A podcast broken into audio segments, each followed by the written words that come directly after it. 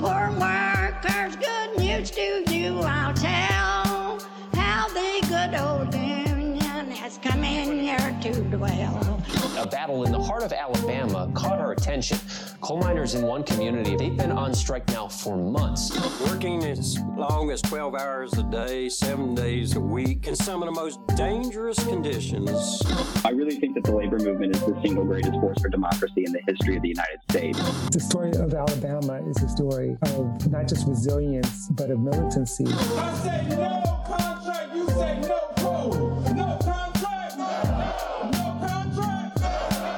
If we ain't all free, ain't none of us free. You're listening to Alabama's only union talk radio show, The Valley Labor Report, with Adam Keller and Jacob Morrison. Hello, Tennessee Valley. This is the Valley Labor Report. My name is Jacob Morrison, here with my co host and fellow agitator Adam Keller, and we are broadcasting live online and on the radio from the heart of the Tennessee Valley, the Spice Radio studio in Huntsville, Alabama. Today, We've set aside the news. It's all unions. Unions 101. We have a fantastic panel assembled here today. We've got Michelle Eisen with the Starbucks Workers United, Lee Diaz with New York University Graduate Student Union, Graham Gale with REI Union Soho, Jonnie Lane with the Delta AFA, and Haeden Wright with the Mine Workers. Adam said it before the show started. If we can't answer your question with this panel, it's not going to get answered, folks.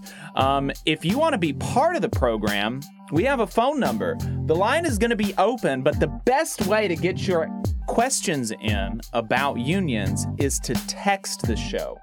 You can text the show at 844 899 TVLR. That is 844 899 8857.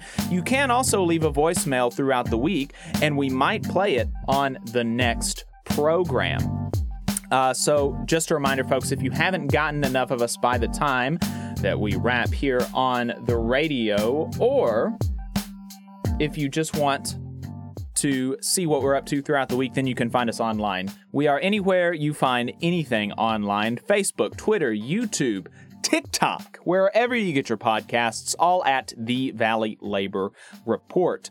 Uh, just a reminder your support does help us stay on the air. Our largest single source of funding comes directly from our listeners. So if you want to become a sustaining member of the program, make a one time donation or buy our hat.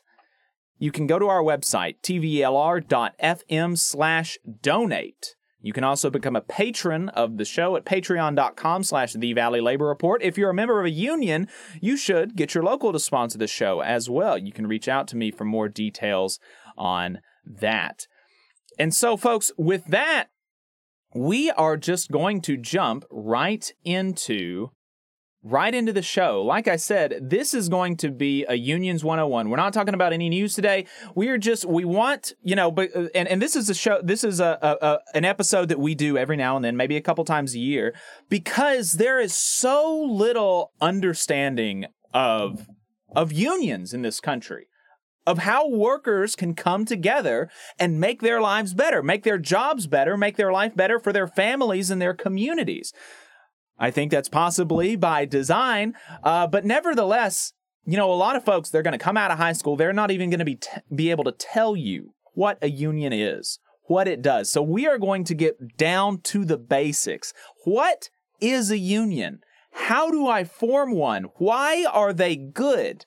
What is a worker even? How, what is organizing? What do we mean by that? We're going to get to all of that and more. And that's all we're going to do on the show today, folks. 90 minutes, 90 minutes of just what is unions? What is unions? That's all we're talking about today. Um, so uh, we, like I said in the intro, we have a fantastic, a fantastic panel assembled here today, and um, so what I'm going to do is I'm just going to uh, pass the mic. We're going to go around the horn, let everybody introduce themselves, uh, tell us their name, their union, and why they're active in the labor movement. Why is it that that you know? Because all all of these folks, they have, um, you know, I maybe devoting their life to the labor movement, maybe a bit of an overstatement, but a, a good amount of all of these people, all of their time is taken up by advocating for their coworkers and for themselves on and off the job uh, and for other people. So I, we're going to go around the horn. Everybody's going to take a couple of minutes to introduce themselves. Uh, and while they do that for our YouTube and Facebook audience, I am going to. Um, I'm going to fix our frames. So uh, we got a lot of people on the Zoom here, so it is uh, I got to make sure everything looks nice. So uh, let's start off with uh, Lee Diaz.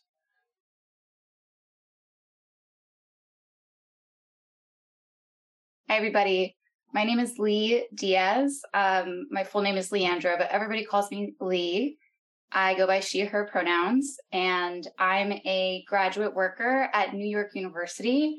And um, I've been a, work, a worker with the Graduate Student Organizing Committee, which we abbreviate as GSOC, um, for almost six years now, um, since starting a PhD in American Studies. Um, I this is part of UAW Local 2110. I was recently a delegate to the Con- UAW Constitutional Convention. Um, and am part of Unite All Workers for Democracy, which is a reform caucus of the UAW. And in addition to that, I'm also, like I said, getting a PhD in American Studies, and I study how capital moves, but people don't. I got involved with the labor movement because I had a health scare two or three years ago. I knew when I got to grad school that I was going to be in a union. Like I knew in, that they were good in theory, like it was good in my politics, but I never saw myself as an organizer or a leader in the labor movement until I got sick. And it became clear when I was trying to get healthcare for Crohn's disease, which is an autoimmune disease, um, that the only people who were sticking up for me were my union. It wasn't the university, it wasn't my employer. A lot of times my doctor's hands were tied, and it sure as hell wasn't the insurance company. And so when I got better, I realized that this was something that was super important because even if I, as a someone who's like highly credentialed, highly educated, basically getting a PhD in bureaucracy, had difficulty navigating the healthcare landscape and difficulty like engaging with my employer, then so many people must too. And so now I like organize full time. yeah. So excited to be here. Fantastic. And uh, for longtime and critical listeners of the show, you will know that Lee Diaz has been on the program before. Uh, she is a return guest. We talked to her after the uh, New York Union grad students went on strike a couple of years ago. So um, that was a that was a good episode, and uh, they were able to win. What was it? A forty percent raise or something insane? Yeah, over the course of uh, the 15 years between 2015 and 2030, we'll have increased our hourly wage by 200%. And Wild. we won, we went from $20 an hour to 26.50 in the first like year of our contract. That's awesome. That's fantastic. All right, uh, so let's just go around the screen. Jonnie. Huh. I'm unmuted. Great. Hi, my name is Jonnie Lane. I'm a Delta flight attendant. I've been a flight attendant for almost 15 years uh, with Delta, so long career.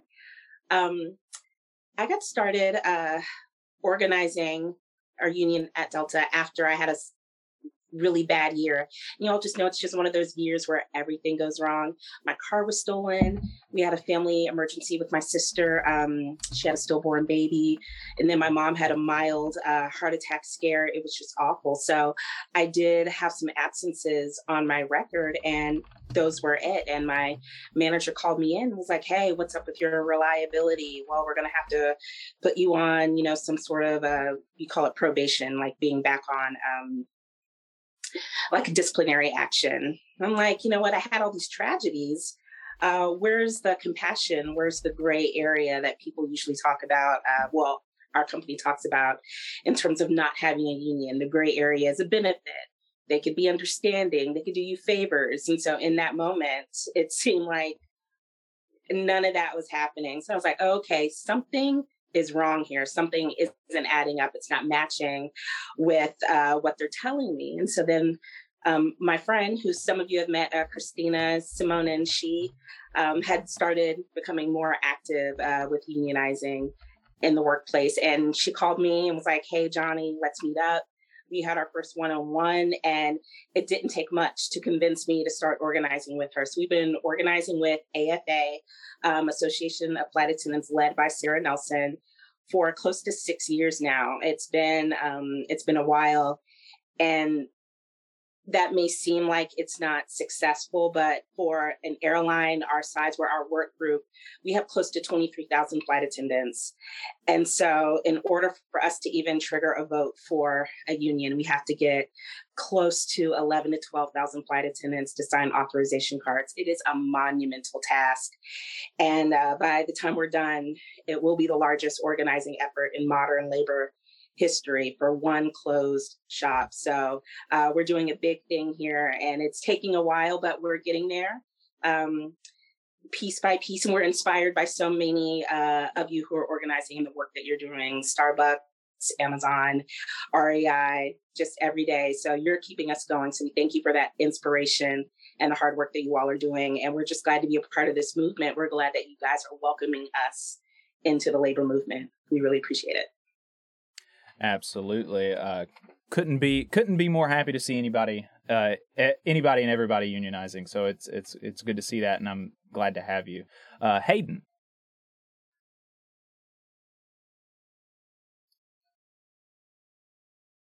Um, yeah, I'm Haeden Wright. So I'm with the UMWA, which is United Mine Workers of America, and I'm associated with Locals 2245 and 2368 as the auxiliary president. Um, we've actually been on strike for 18 months. So for us, it's a little bit different. We're not just doing new organizing, we're also fighting a huge fight against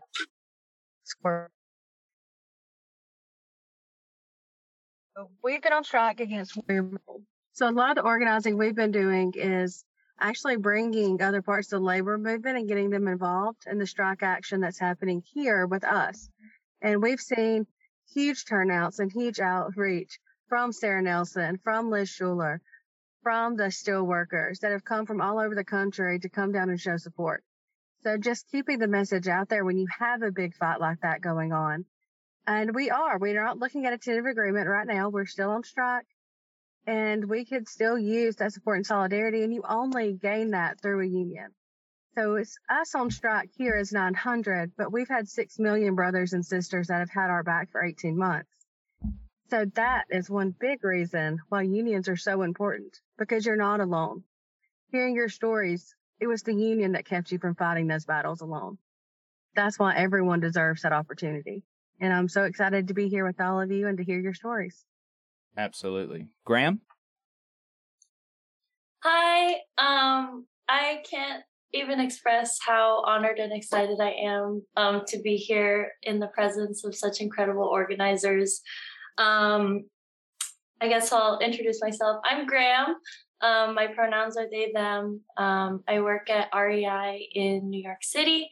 Um, we recently unionized in March and are beginning our contract negotiations. So, starting to get our first contract on paper um, I'm part of the bargaining committee, so I'm actually sitting at the table uh, with a group of my coworkers, uh, hashing it out with our employer to get, you know, fair fair wages, fair working conditions, um, and I became active in the labor movement just because I was seeing a lot of injustice and mistreatment of myself, my coworkers, um, especially coming back to work after the pandemic.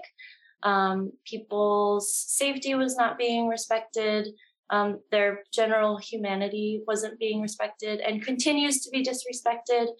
Um, so yeah, I I came for the workplace uh, kind of organizing, but I'm staying for uh, the amazing national effort that is happening right now.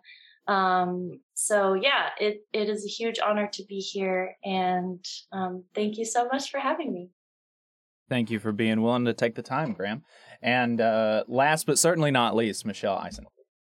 Hi, everyone. Thank you so much for having me here today. Um, I'm going to echo what Graham said to be in the presence of such strong, amazing organizers in this current um, labor movement climate in our country is, is really phenomenal. Um, I'm a Starbucks barista here in Buffalo, New York. Uh, I started with the company in uh, August of 2010, so just past my 12 year uh, anniversary. And what brought me to Starbucks to begin with is um, I'm a production stage manager. Uh, I've been working in the local um, professional theater scene since college, um, but that doesn't come with health benefits. So I was looking for a part time job that was flexible that would allow me to have health benefits. And that was where Starbucks came in. That was their deal. You know, that's who they professed to be. Um, I'd been a longtime Starbucks customer and I knew they had a reputation for how they they treated their employees and I knew how I was treated as a customer so this seemed like a perfect fit. And I think the early part of my time with the company um, they they did live up to those professed values that they have. You know, they say they're a progressive company and they care about their employees and the community and the environment. Um, but then things started to slip, and it was a really clear shift in the the company sort of policy when it came to what we're calling profits over partners. Starbucks calls their employees partners, which is it was coined because we're all given stock in the company. Uh, but it's since been used to as a really manipulative term to make us think that those of us on the the floors of these cafes, the hourly workers, are somehow have an equal stake or an equal say in the company as you know upper management and corporate, which is just simply not the case. Um, and I got involved in the organizing campaign here in Buffalo right at the beginning where it started. Um, not because I knew what I was doing or I knew necessarily what was going to come of it, um, but because I had already made the decision uh, in spring of 2021 to leave the company. You know, we had worked through the bulk of the pandemic. Uh, we were not taken care of. A lot of what Graham is saying, I'm echoing. Uh, this is a billion dollar, multi billion dollar, multinational corporation. And they were simply not taking care of us at a time when they A should have been and B absolutely could have been. Um, on top of that, you had a company like Starbucks on all of these financial shows with the CEO boasting record breaking profits in the middle of the pandemic. Um, not just regular profits, record breaking profits. And I, we've got full time workers in these sh- shops that can't pay their rent or get groceries based on what this company is is paying us. And on top of that, we're in the middle of a global pandemic where we're putting our lives and our families' lives at risk every single day. Um, so I was going to be done. I was feeling incredibly undervalued. And then a, a couple months after I'd made the decision to sort of start leaving the process of leaving the company, a coworker asked me what I thought about the potential of Starbucks unionizing um, to which I said I had never thought about that. Um, I didn't know a ton about it. My father and my grandfather were in unions growing up, and I knew that our health benefits were really great because of it. And I knew that it was generally a good thing, but I didn't know a lot about service union, um, service industry unions. It's just not something you hear all that much about. It's a very notoriously difficult uh, industry to unionize to begin with. I certainly didn't know much about coffee shop unions. Um, there had been a local coffee shop here in Buffalo called Spot Coffee that had managed to unionize in the summer of 2019. And that kind of put the bug in everybody's ear that maybe, um, but then there was a pandemic. So those mm. conversations came to a close. Um, but all of a sudden, here it was. And it looked, it sounded like the best option, you know, not having to leave a company I'd invested over a decade of my life in and working from the inside out with my coworkers to ensure we have a bigger voice on the job and to improve our working conditions. And so I said yes, very naively and not at all knowing what that was going to entail. and very idealistically, assuming that the company would give us a little bit of pushback, but that ultimately they would be the company that they say they are and acknowledge that this is the right move and lead the industry like they like they do and instead a year later we're still fighting for our lives now mm. my store was the first to unionize we were successful and, and able to do that um, and it has started a national movement for this campaign. As of yesterday, I think we have 235 unionized locations across the US, which encompasses just under, I believe, 6,000 baristas. Um, but there are 400,000 approximately baristas, Starbucks baristas in the United States. So, you know, we still are working really, really hard, but we're getting stronger every single day. And we are able to do this alongside all of these wonderful folks also organizing their workplaces and Amazon. And it's just a really fantastic, amazing climate to be a part of because what Haeden said is it's the support of fellow unions. I mean, we're we were never doing this alone. This one little mm. store in Buffalo that was able to do this back in December of 2021 did not get there alone. It would have been impossible for us to do that alone. Um, so I never want to lose sight of that um, and continue to acknowledge it because it's what's going to allow all of us here to keep fighting this fight. Yeah, the you know, you mentioned that you've been working there over a decade, and that is a long time for, you know, a a service job, right? That's not common. Um, and, and John Rocky in, in the chat uh, mentioned that, and uh, also wanted to shout out. We've got David Story in the chat. Appreciate that. He's co-founder of the show, and always love to see him continuing to engage. And so, before we go to our first break, let's um, before we even get into unions, what what is a union? What does a union do? What is a worker? You know, the, the I one of the things that I tried to do when I was thinking about the panel is is I I did try to get several different types of what of what we would call workers, right? And so we've got people, you know, uh, Haeden isn't, uh, she hasn't actually been, you know, she's not actually a coal miner, right? But she's very much, uh, you know, those are her people. Um, we've got flight attendants, um, and and grad workers and service workers, and and so this is a, uh, and we've got people who have negotiated contracts, people who've been on strike, people who are currently on strike, people organizing new unions who've been doing that for, so you know, a really wide and kind of representative swath of what's going on in labor in the country. And so because of the the diversity of of of the jobs that we've got, I'm interested, Haeden, in in what you would say to the question of of what what is a worker? Who are the people that can form unions? What what is a worker? Well, a worker is anyone that someone else is exploiting their labor for profit. So anyone, if you're producing income for someone else, you are a worker. So myself, I'm also a high school English teacher. I'm still part of the working class. I'm producing materials. I'm producing students to go out into the world and either be college or career ready. And I've compensated that. I also have a boss that dictates certain things to me. So I think that we've had a big problem in the country the past several years of trying to divide working class people into white collar and blue collar work to make someone feel superior or to give the illusion of, oh, look how good you have it. You don't need to organize amongst yourselves. You don't need a union. That's only for the other section of people. Mm. And that's completely untrue. All workers will benefit from union representation. That's and you know and that that's why I asked you because one of the things that people always say to people like Michelle or Graham or Lee is oh, you coal miners, they need unions, right? But grad students, baristas, retail workers, no, they don't need unions. They're not actually even workers, some people will say. Um, and, and so officially, I think we've got a coal miner's wife coming on and saying that's nonsense. So we're never going to hear that again, is, is my expectation.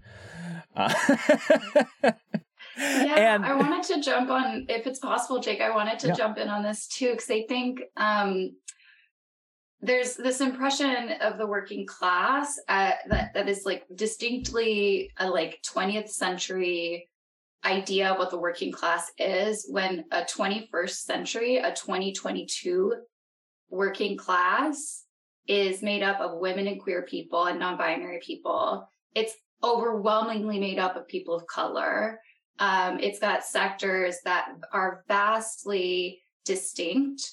Even within something like the United Auto Workers, I remember two years ago when we went on strike, we had our classic, you know, UAW on strike um, placards, and tourists. NYU butts up against Washington Square Park, and so tourists will come by and be like, "The auto workers, you know, who are they here in solidarity with?"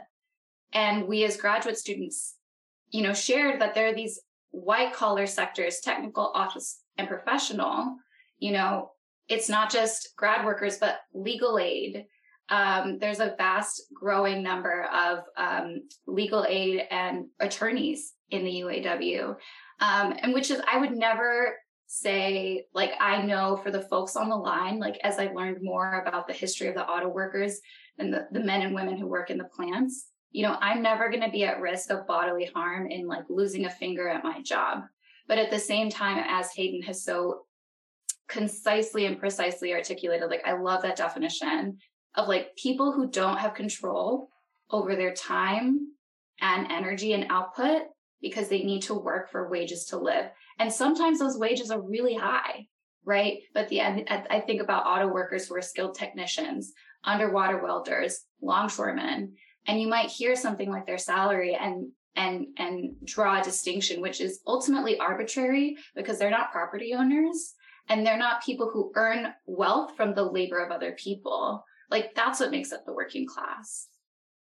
Right. Yeah. Does does your money to the extent that you have it come from your money or does it come from uh, your labor the sweat of your brow or you know the the sweat of your brain so to speak right? That's that's definitely the the important dividing line. And there was um somebody I think maybe Zach Patton on Twitter mentioned that, uh, you know, yeah, I'm a longshore worker. I make like $150,000 a year and uh, I'm damn proud of it. And I don't make too much. You make too little, right? And that's, and, you know, look at how much uh, the longshore bosses are making, right? And that's, you know, that's definitely the, uh, um, the important dividing line there. And so the, let's, let's get one more question out of the way, and then we'll go to our first break. So we've got a we've got a working definition of workers, um, which is which is important because I I'm in a I'm in a union environment where um, where I, I, I'm white collar, right? I, I work on the computer all day. I sit in my cube and I and I work on the computer. And there, I have a lot of coworkers that they do not conceive of themselves as workers. They conceive of themselves as professionals. And and all all of these, you know, maybe there there are interesting conversations that we can have about the divisions in the working class and what that does to people. But the important thing is is to understand that we are working class. And so, with that working definition what is a union then? And uh, for that, I, I'm interested, Michelle. I'll I'll let you take that away. So a, a union is a collective of workers that are able to use that as their voice when it comes up to you know people like let's say starbucks corporate and and use that voice to gain a collective bargaining agreement, but also to hold that company accountable. So I think the biggest thing, and this goes, you know, right to the to the the longshoreman, when you get those things, when you get those benefits, this also relates to to John Jonnie's uh, sort of gray area, right? Um, a lot of these companies will try to say that a, a union is a third party. You know, it's mm. it's it's actually a it's a it's a barrier between the worker and the corporate representatives or the worker and the company. But the actuality is is it's the only thing that allows the workers to hold that company accountable. Starbucks is really big on claiming the amazing benefits that they already offer their workers which i can tell you as one of their workers is not actually as good as they say it is but let's just say that it was. There's still nothing preventing starbucks from pulling those benefits away Hmm. The only thing preventing Starbucks from coming in and taking those benefits from us once they've been offered is a collective bargaining agreement, is a contract. So it's a it's really hard for me this whole third party narrative and they used it quite a bit in their anti-union campaign here in Buffalo when they were trying to stop this from happening to begin with is you know we want to be able to have a conversation with each and every one of our partners we don't want to have to go through a union representative well, first of all, that's completely unrealistic that you're ever going to have a conversation with every 400, you know, 400,000 of us.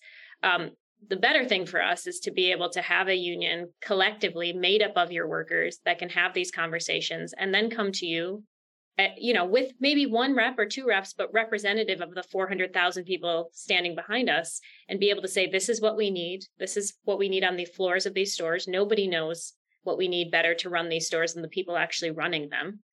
Um, and when we sign that agreement with these benefits that you offer us, we want to make sure you can't come and take them away. I personally, in the 12 years I've been with the company, I know some of the benefits we had when I started in 2010. And I could make a nice little list of the ones that have already been just taken away from us unilaterally without any conversation. Mm. And so a union allows us to have that voice and to hold the company accountable. And and there's there are several things that that that are important and, and that I want to pull out there. And, and, and one of those is, that, you know, it, you said that it's a collective of workers coming together for, you know, a better workplace, better working conditions and, and, and, and stuff like this. And, and that is, it, that is a definition that's not dependent on the government. That's a definition that's not dependent on, uh, the boss recognizing that you're a union. You know, if you come together, you say you're a union, then, you know, then by golly, you're a union, right? And and it doesn't matter what anybody else says. And that's an important thing to to understand. And and you know, we should, I, I think, I think we should, and I think most of us, you know, we're all in unions that that more or less agree with this. We should make use of, of the state power through the National Labor Relations Board and, and the National um, Labor Relations Act where we can and where it makes sense. But um, if all of that falls away tomorrow, and that's not the case. And we're in a landscape without legal protection for unions. Workers had those before those legal, legal protections. Workers had unions when it was expressly illegal, right? And so it's important to understand that, you know, whether or not you have a union election, if you're coming together with people on your job and advocating for yourselves, uh, then then that's that's the working definition of a union. That's the thing that's that's important there. Um, Graham, did you did you have anything that you wanted to add to that? Yes, I did. Um, you kind of touched on it, but um, in in our organizing at REI, um, a lot of people, you know, hadn't either been in a union or didn't know what a union was. We have a lot of people who are either in college or recently graduated, um, or have been in those more like quote unquote professional white collar jobs who are sort of in a second career or this is their like fun retail job um, who don't really like didn't really know what a union was. Um, and so when explaining it to people the the one point that we as organizers try to make is that you know no matter what union you're affiliated with whether you affiliate at all ultimately the union is us you know we are the ones who are making the decisions. We are the ones who are deciding you know when to use our power how to use our power as workers. Um, so yeah that that is just kind of the the fine point that i wanted to put on that is that um, you know if you call yourself a union you are a union because it is made up of you and however many coworkers you have. Um, and the trick is just becoming organized and knowing how to wield the power of your collective voice. Absolutely, absolutely. Jonnie, was there anything that you wanted to uh, that you wanted to pull out of that uh, before we move on? Yes, thank you. Um, everyone said it um, so perfectly that you are the union. Once you start talking to your coworkers and you all decide that, hey, we need to come together to make changes in your in the workplace, that is the day that your union has started. And it doesn't need to be a large number. It could be two of you. As soon as you say, hey, let's do something about this, your union has been formed. And that's it. And so with um, everyone has talked about third partying the union. That is, um, well, I'm sure we'll get to this later, big uh, union busting tactic. Knowing that you are a union as soon as you start talking about making change, that deads that right there. So, yeah, just to echo what everyone said, you are the union as soon as you start talking about it. Absolutely. Absolutely. Uh, so, you know, I think we've got a good working defi- definition of what workers are, what unions are. We're going to go to a break really quick. And on the other side, we're going to be talking about, uh, we, we've talked about some of this already, but, but why are unions good? Why would workers want to organize unions? What are some of the benefits that people can expect to get from unionization? But first, we are going to go to a break. If you want to get your questions in, if you have a question, that you want to make sure the panel addresses, you can send us a text message, 844-899-TVLR. That is 844-899-8857. We will be right back. Hometown Action is a grassroots organization building a multiracial working class movement for racial, gender, economic, and environmental justice in Alabama's rural communities. We stand in solidarity with Alabama workers and are proud to support the Valley Labor Report's efforts to inform and build the Southern worker movement. Please visit hometownaction.org and follow our social media channels at Hometown Action to learn more about how you too can get involved to make the South a better place for all workers. Solidarity, y'all. IBEW 558 is like a great football team. You've got to have the aptitude, skills, and knowledge to outperform the competition. If you're a non-union electrician, now is the perfect time to get off the sideline and join our team. We have the absolute best wages and benefit package in North Alabama and Southern Tennessee. It's because our team stands together, bargains together, and our families benefit from it. With immediate openings, you have the opportunity to see why the IBEW is the right choice. Energy Alabama is a locally operated and membership based nonprofit organization focused on advancing Alabama's clean energy future through education and advocacy. Many people in charge of infrastructure and building decisions simply don't know about how viable clean and renewable energy is. To that end, Energy Alabama has provided instruction to more than thousands of adults and tens of thousands of K 12 students across the state. We're working hard to build careers in clean energy and help everyday Alabamians save money on their utility bills. Learn more about our work and how you can join us at energyalabama.org. Support for the Valley Labor Report comes from the International Federation of Professional and Technical Engineers Union. Learn more by visiting www.ifpte.org. The attorneys at Maples, Tucker, and Jacobs have stood with the working people of Alabama for over 40 years, providing skilled legal representation for your workplace injury claims. When you are injured on the job, it can be a scary time. The attorneys at Maples, Tucker, and Jacobs have the experience to guide you through the process to make sure that you and your family are properly taken care of and your rights are protected. If you need help, call the attorneys at Maples, Tucker, and Jacobs at 855 617 9333 or visit online at www.mtnj.com. No representation is made that the quality of legal services provided is greater than the quality of legal services provided by other law firms. Support for this program comes from the International Brotherhood of Electrical Workers, Local 136 out of Central Alabama. Learn more at IBEW136.org. Attention union members, membership organizations, podcasters, or anyone with a payment processing need. The future is here, and your organization needs to be prepared by working with Unionly. With Unionly, your union or organization can take payments on a mobile device, eliminating processing fees, giving you a better price than other payment processing methods, while at the same time supporting a union friendly business with a specialized skill set to meet your needs. Your members will thank you when they pay their dues at their convenience without waiting in line to deposit cash or check. Start preparing for the future today by calling 206 595 8631 or visiting unionly.io. Are you looking for a better future, a career that can have you set for life, and to be a part of something that's bigger than yourself? If you are, then consider a skilled trades apprenticeship with the International Union of Painters and Allied Trades. The work of IUPAT is all around us, from the industrial painters who work on the bridges to drywall finishers, floor coverers, the glazers who install the glass in our skylines, and so much more. With an IUPAT apprenticeship, you earn while you learn and receive benefits while learning the trade, including a pension. We provide world class education free of charge. That's right, no student debt.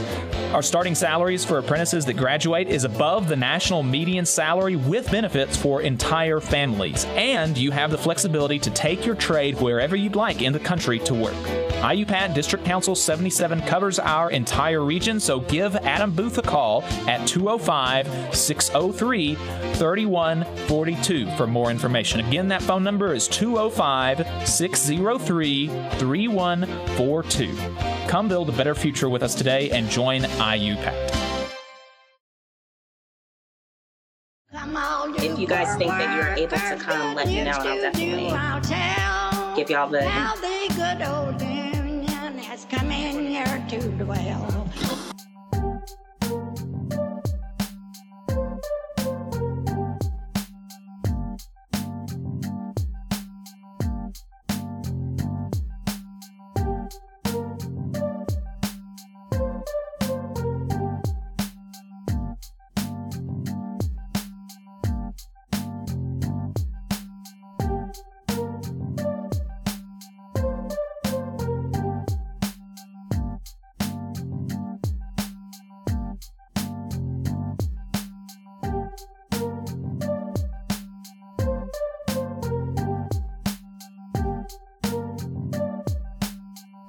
Folks. That's it. And I just realized that, uh, that my mics have been muted. So apologies for that, people on the radio and online. But uh, but I got it fixed soon enough. So um, and th- and that's what I was saying. Uh, uh, that I'm running the I'm running the boards here in uh, Spice Radio Studios because Adam has COVID, so he is at home.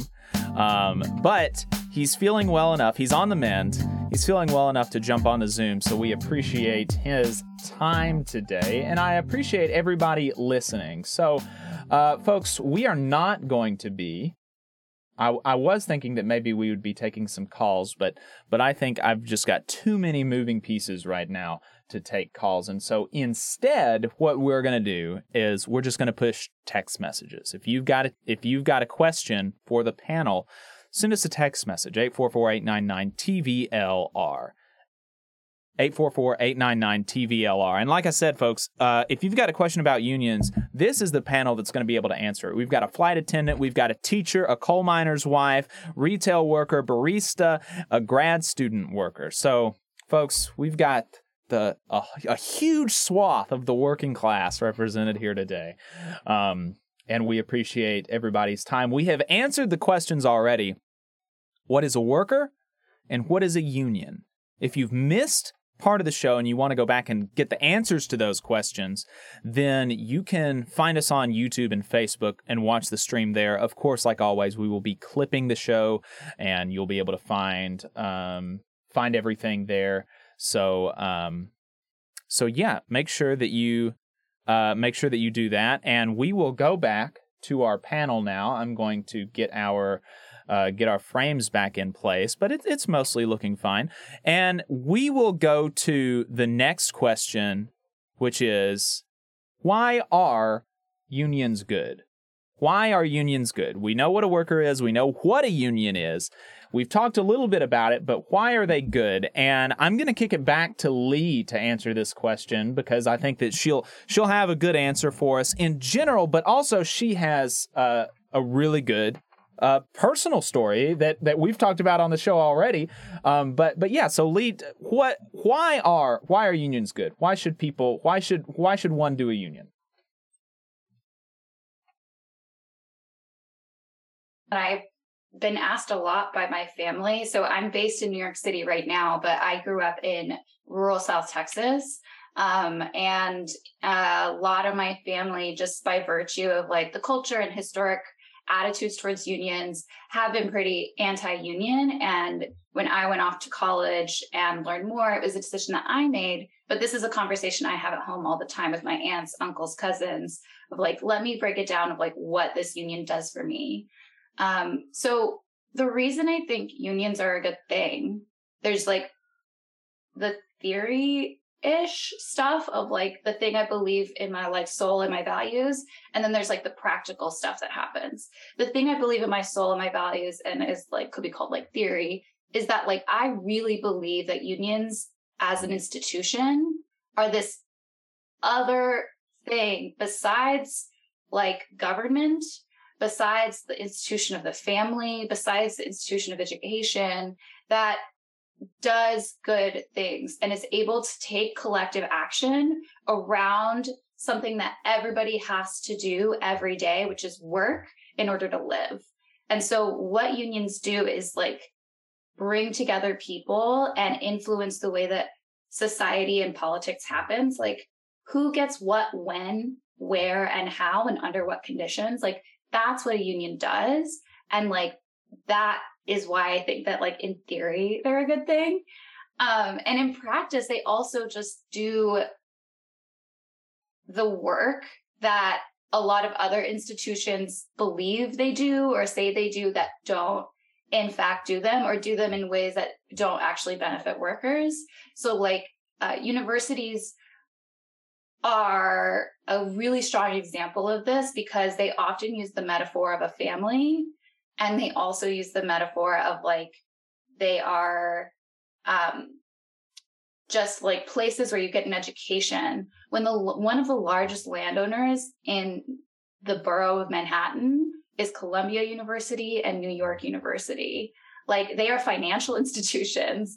In addition, they are, we have this running joke that New York University is a real estate company that also gives degrees. And there, it's like kind of a reality because they've eaten up so much property and played a significant part in gentrification of New York City. And so what a union does is kind of bring that to the fore and say, you're not our family. You're not like this beneficial force that, you know, actually you are a disciplinarian.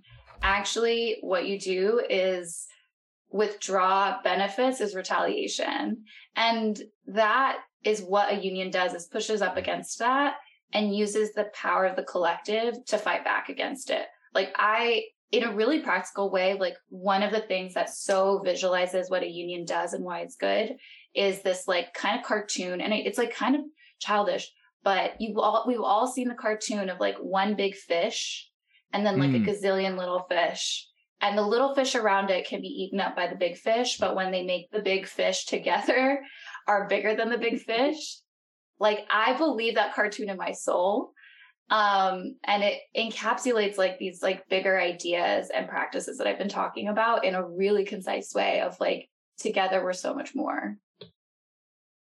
Absolutely. Absolutely. If there's uh i don't know of a political cartoon that is more that is more true in more ways than the big fish cartoon that's that that that's definitely a really good one and you know just just for the general thing of of that's like mechanically how unions get the good things that they get. And so what what are some of the things that y'all were able to win? What how has the union been good for you personally?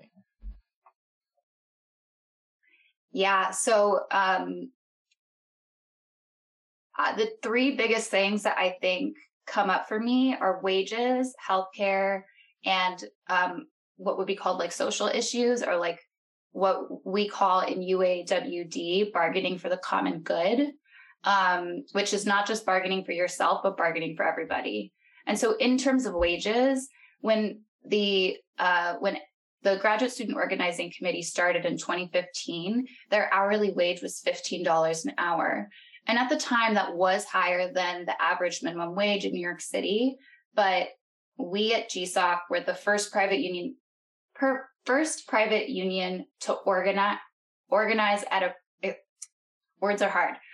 First union to organize at a private university after a set of NLRB decisions. What that meant is that we knew that our wages set the floor. And so every contract after us, we are constantly pushing it up because, you know, NYU will like to say, like, oh, it's just us here. Like, this is just our contract. But we know that Harvard is going to say, well, at NYU, they make this. Or uptown at Columbia, they'll say, at NYU, they make this. Um, and so that's a really important bargaining chip. And so we've gone from $15 an hour in 2015 to $30 an hour by 2026. That's huge.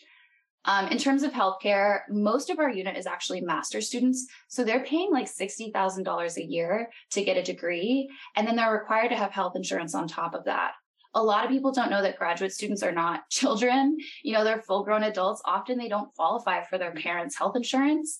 And so when you're in our unit, you get a 95% reimbursement on the healthcare premium, which is around $3,500. Lastly, for bargaining for the common good, um, we made NYU be a sanctuary campus and agree that cops on campus pose a health and safety risk to everyone on campus, especially workers. Um, and this was huge for us. It's saying that you know, ICE can't come on campus, cops can't come on campus. Like you're a private institution, you can make that decision and you have not. Well, we're not going to work for you until you do too. And that was a huge win in our last contract and something that I believe really deeply in. Yeah, that is that that's great news. Being able to protect uh protect your members and, and students on campus. It's very important. Um Jonnie, did you want to add anything to that? What what would you say? What would you say if somebody asked you why are why are unions good? Unions are good uh, for the reasons that um, Lee stated, and as well, um, we've been talking about this um, for a while now. Upper management, CEOs, uh, shareholders, they have no clue what's going on in the day to day in the workplace. If you ask them to come in to work and to fill in, um, they would probably do a very bad job and probably make it worse. So, in that sense, you need the workers, the people who are there with the day to day, doing all the hard work. They need to have a voice in the workplace and how it functions, uh, what the company looks like, because we know more than anyone else. We know. So, having a union and us being a part of that is giving us that voice to say, hey, this is not okay. You're doing this. This does not work for the workplace. It doesn't work for the customer.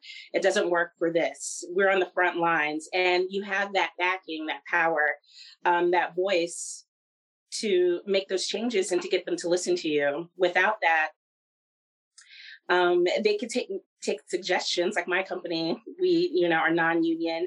Uh, flight attendants have a very unique uh, job. And as you all have seen uh, throughout the pandemic, that we face some interesting uh, working conditions. We faced a lot of workplace violence. Um, and if you've been flying lately, there have been long delays or cancellations. Uh, that do affect you uh, directly. And flight attendants were saying, hey, these conditions are not okay, for the passengers are not okay for us um, as well. But without the power of a union and a contract backing us, um, it's just a suggestion to make those changes mm-hmm. to benefit everyone. And so that's what's really important about a union, having one, why we need one, and um, what it does. And so, right. yeah, our um, sorry, AFA has won some um, big improvements for the airline industry, like no knives on the airplanes. Uh, that was AFA, no phones. Uh, so people could listen and hear instructions. And so those things are important. And so without um, them fighting for us, we'd have never gotten stuff like that in the workplace. Yes, and and Jeb asked, uh, sent us a text message. Um, saw where some Delta pilots had pickets up yesterday. Are they union? And if so, do they support the attendants organizing? That's an in, interest. Are, are the Delta pilots associated with the ALPA? Yes, Delta pilots are a union. Um, the only employees at our union at Delta are our pilots and our dispatch. We are 20% mm. a union, which is unheard of. All the airlines, other airlines are like 80, 90%. And so our Delta pilots are definitely supporting our campaign for the first time. Um, and we're also supporting their contract negotiations. And so this is what uh, solidarity and unionizing, this is what this looks like in real time, workers coming together, even from different departments, and saying, hey, we're going to support each other against this uh, larger management entity that's both trying to work us to death. They used to pit the pilots and flight attendants against one another. Like, oh, you're going to take a piece of their pie if you unionize. And so now we started talking to each other and saying, hey, we're both on the same side here. There's enough pie for everyone. Our CEOs and shareholders are getting all of it. and right. we're getting the crumbs. Let's fight together and to make sure that we get our fair share. And now that we're doing that, um, we're usually on the um, picket lines with them. And so it's been great having that support and solidarity. Absolutely. And and so the um so now we're we're working through this. We know what a worker is, we know what a union is, we know why they're good. Okay you've let's say you've convinced me i'm a listener i'm convinced. This sounds this sounds dope as hell. I want to do one of these things. How do i do that? I'll i'll uh, kick it over to you graham. You you've got some you've got some firsthand experience. How does one do a union? Yes so the first step in doing a union um, is first to form an organizing committee. So a group of trusted coworkers that you know you can rely on and you know you can trust um, to do a lot of the legwork. Also, to keep it secret at the beginning because the element of surprise uh, is a, a, source of power um, and was a huge source of power for us at REI. Um, but yeah, the the very first step is to find, you know, I my my coworkers. Um, I was actually approached by a coworker, um, and they were like, hey, uh, come to the park. I want to talk to you about something. um, and so from that, you know, that that sort of created our our very first organizing committee meeting. Um, and from that point on, you know, we've stuck by each other throughout this whole experience um, from having one-on-one conversations with our coworkers after that um, sorry there's a cat um, and getting authorization cards signed having our election going through the experience of union busting um, so yeah step one find some trusted coworkers and uh, meet with them often uh, to sort of map your workplace and get the strategy, the groundwork down. What about uh, Michelle? Do you have anything that you'd add to that? Uh, of course, and of course, how do you form a union? Right, we're answering this in five minutes. There's, we're not going to be able, you know, there there are resources. You know, th- these take the uh, organizing campaigns take years, right? But but you know, we're distilling this, right? So Michelle, what would you add to that? I'm going to echo everything that Graham said. First of all, the element of surprise is very important. Um, finding the coworkers you can trust initially to keep that a secret, but to also help garner additional support. Um, that conversation I referenced in my intro, I got a text message from that coworker asking me if I wanted to get a cup of coffee after one of our shifts later that week, which I will let you know. I mean, we literally serve coffee all day. So it was it was an interesting text message, and I was like, uh, "Yeah, sh- sure." I mean, we'll probably have already had 16 cups by that point, but yeah, absolutely. Um, but what she also did was, I was one of the last people in Buffalo that was reached out to in in our market in terms of forming that organizing committee, and I don't fault her for any of that. Um, at that point, I'd been with the company 11 years, and so that kind of tenure usually would breed a certain level of loyalty or at least a perceived level of loyalty um, and so she there was some apprehension at, to talking to someone who'd been with the company that long like i would you know the potential of me feeling the opposite and running to management was pretty high. And i'm grateful mm. every day that she still chose to have that conversation. But that's the strategy that you need to employ when you're when you're at those very beginning stages. You have to sort of map that out. Um, we also our organizing committee was not just store specific even though we were filing for individual stores. Um, there's 20 stores in the buffalo market 20 starbucks locations.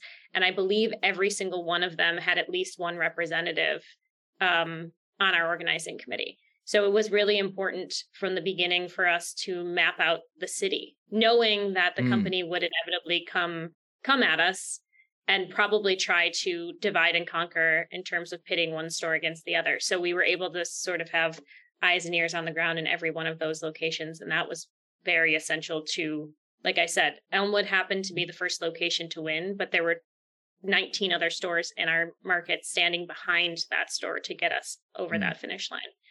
Um, the next step, I think, is making sure that you're there to take care of each other because in almost every case, uh, the anti-union campaign is going to come at you, and it's going to come at you strong, and it's very scary and it's very intimidating, and it and a lot of this new labor movement is on the younger side.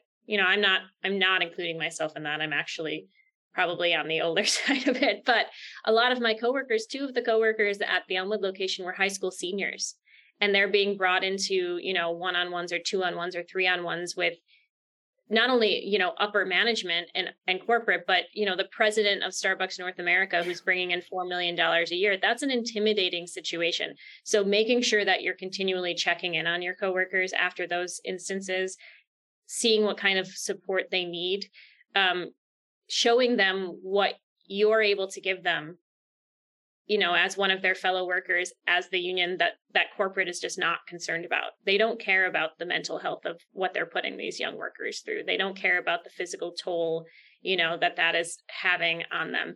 And so making sure that your coworkers feel as supported as possible um, and if there are coworkers who who don't feel like they have the strength to use their voices in those anti-union meetings you know i've I think back to the, some of those instances and watching coworkers be brought to tears because of just the stress of being put in that situation to begin with. Mm. Having the voice to speak, to stand up for them and say, this is wrong. What you're doing to this person is wrong. It shouldn't be happening. And, you know, I'm going to stand with them and I'll use my voice if they don't feel like they can use theirs. Um, that was what allowed us to get that first store. And that's what's allowing all of these stores since then. I, I'm watching the solidarity of baristas across the country stand up for one another um, and call corporate out on their their absolutely awful behavior. And um, when one person stands up, it gives the next person the strength to stand up, and that's what's happening right now. Absolutely, I think that's some good good answers to the question of how to form a union. Um, we are going to take our final break and then we will be right back. We're going to be talking about what is going what can you expect when you begin to form a union. So now we've got you convinced, we've got you some of the first steps. We want to try to make sure that you understand what's going to happen next. We're going to be talking about union busting and some anti-union talking points on the other side of the show. Stay tuned. You're listening to the Valley Labor Report. Energy Alabama supports consumers and is a leader in advocating for them. We have been able to successfully fight off utility rate increases in the state, reduce fees for electric vehicles, increase electric vehicle infrastructure spending, and secured a $100 million refund by Alabama Power after the utility overcharged customers for fuel. To learn more about our work advocating for customers and join the fight, go to energyalabama.org. There's a lot of talk about a shortage of workers, but that's not the case with IBEW 558. We have provided our customers over 3,000 workers and performed over 3 million man hours in a pandemic year. With 8,000 OJT hours, 900 classroom hours, OSHA 30, and a state license, our members receive the equivalent of a master's degree. That's what makes IBEW 558 the right choice for your electrical needs. Look us up at Facebook or at IBEW558.org. North Alabama DSA is looking for folks to work for a better North Alabama. They prioritize mutual aid, municipal activism, and union solidarity. Contact them on social media or DSA North Alabama at Gmail for more information. Support for this program is provided by the International Association for Machinists and Aerospace Workers, Local Lodge 44 in Decatur, Alabama. Learn more at iamaw44.org. Hometown Action is a grassroots organization building a multiracial working class movement for racial, gender, economic, and environmental justice in Alabama's rural communities. We stand in solidarity with Alabama workers and are proud to support the Valley Labor Report's efforts to inform and build the Southern worker movement. Please visit hometownaction.org and follow our social media channels at Hometown Action to learn more about how you too can get involved to make the South a better place for all workers. Solidarity, y'all. Support for this program also comes from the Ironworkers Local 477. So if you are looking for contractors with lower than average EMR and TRIR, uh, they tell me that if you need to know what those mean, then you will. Uh, or if you need to supplement a workforce at any level for any amount of time, short or long term, if you need ironworkers that come trained and certified at no extra cost, or if you need workers from superintendent down to general laborer, and you're looking to start work on a project or you're unhappy with your current contractor situation, you need to call my friend Jeb Miles with the Ironworkers Local 477. They only work with the best in the business, vetted contractors, and can do all kinds of jobs from roofing to steel and bridge erection, from welding to heavy rigging, from structural repairs to machinery alignment, and much more. They supply manpower on four of the five largest projects in North Alabama, so you know they're legit. If you need good quality, safe, efficient, diligent, and knowledgeable workers on your job, then you need the Iron Workers Local 477. Call Jeb Miles at 256 383 3334 or via email at local477 at bellsouth.net and make sure you tell them that you heard about them on the Valley Labor Report.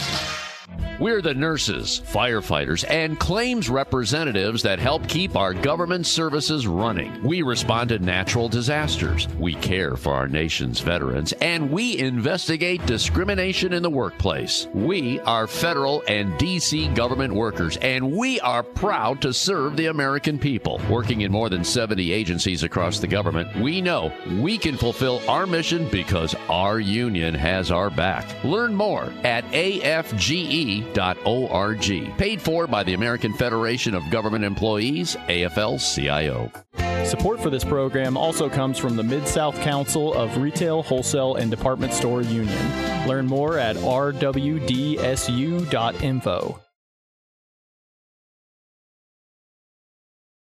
you know, have 700 to buy a PlayStation. But there was another very sexist um, slogan, uh, shoes before dues, would rather spend money on shoes.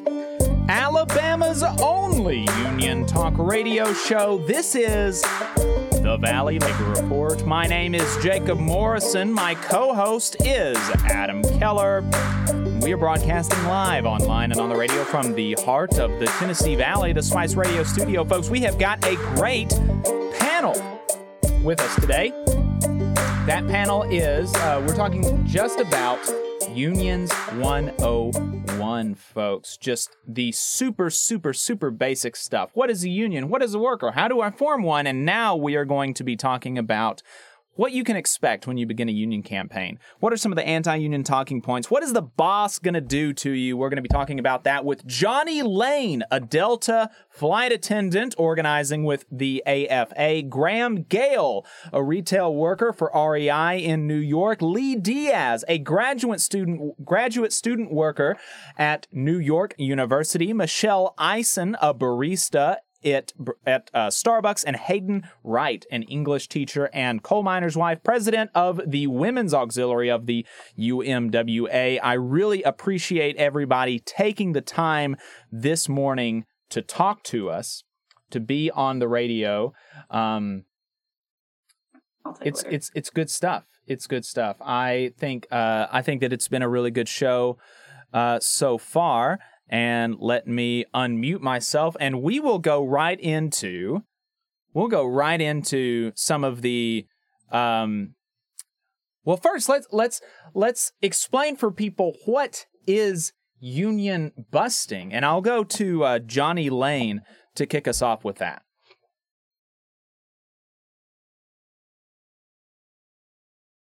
There we go. Um, yes, because uh, I feel like my company has um, perfected union busting in the uh, 30 plus years they've been trying to keep out um, a union at Delta.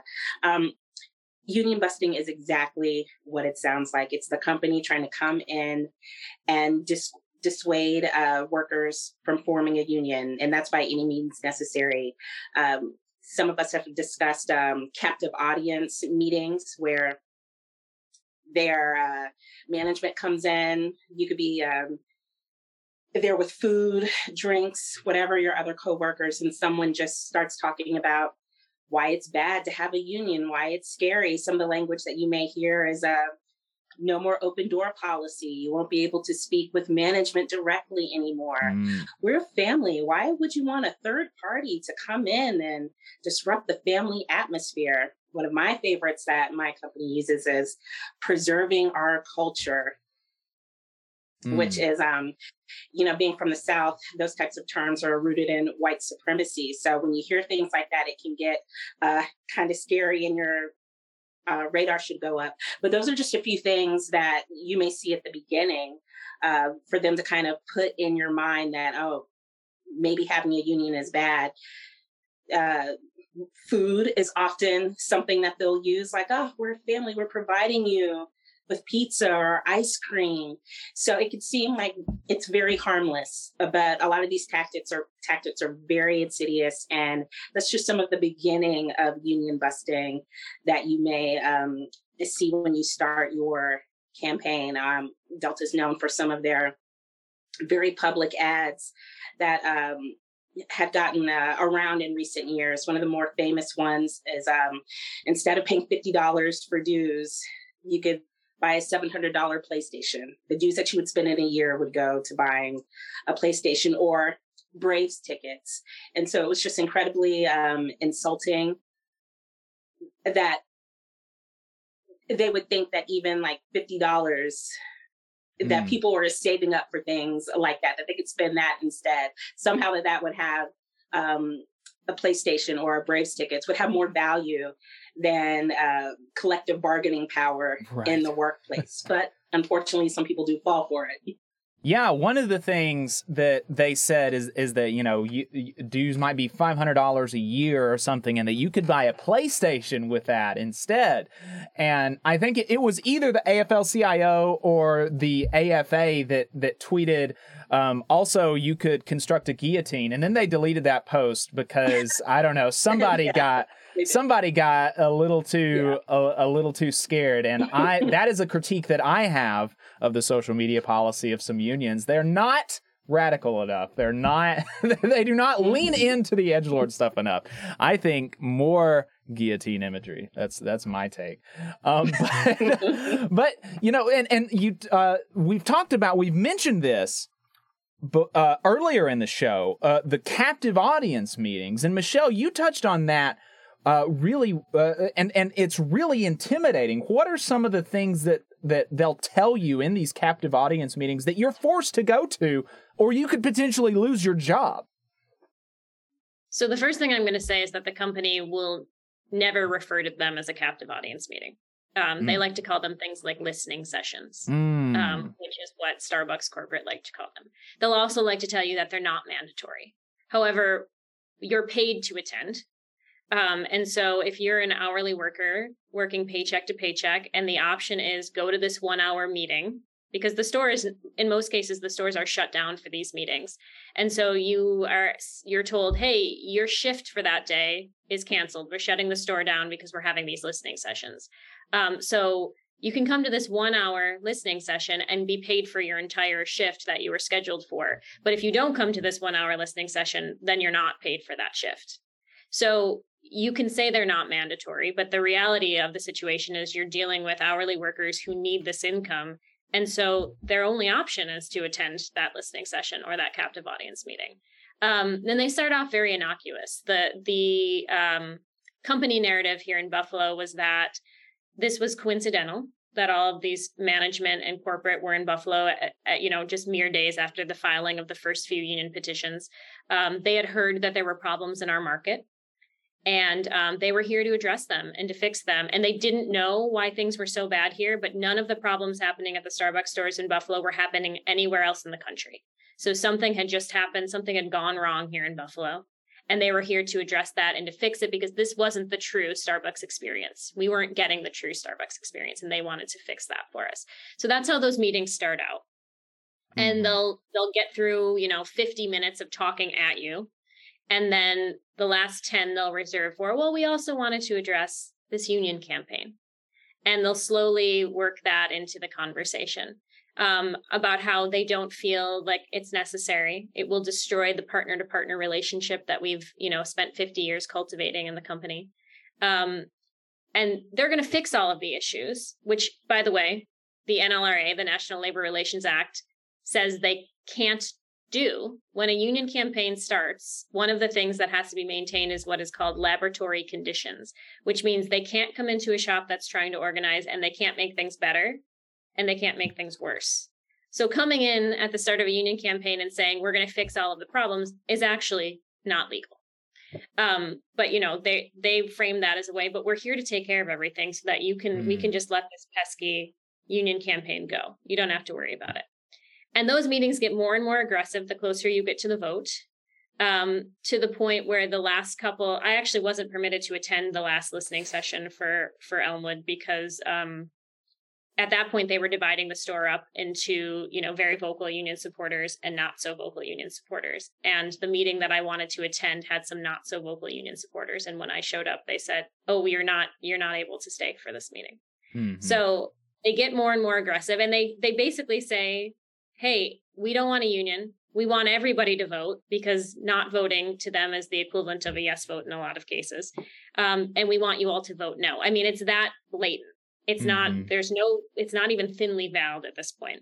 Right. Um, and it can get really scary and really intimidating and you have to you know sort of be prepared to stand up and and speak for your coworkers and call them out on their incredible lies and and misinformation. Um it was one of the scariest things i've ever done. Be you know sitting there their their third party narrative is is also very very very strong to echo what Jonnie said. Um they like to say you know we're just giving you the facts and if you want to get facts on the union then you should co- you, you know you should contact one of your union reps.